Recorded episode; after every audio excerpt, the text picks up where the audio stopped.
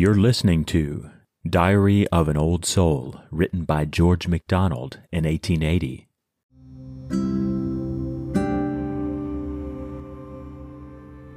Tis something thus to think, and half to trust. But ah, my very heart, God born, should lie spread to the light, clean, clear of mire and rust, and like a sponge, drink the divine sunbeams. What resolution then, strong, swift, and high?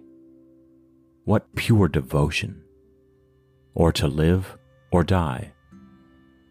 And in my sleep, what true, what perfect dreams?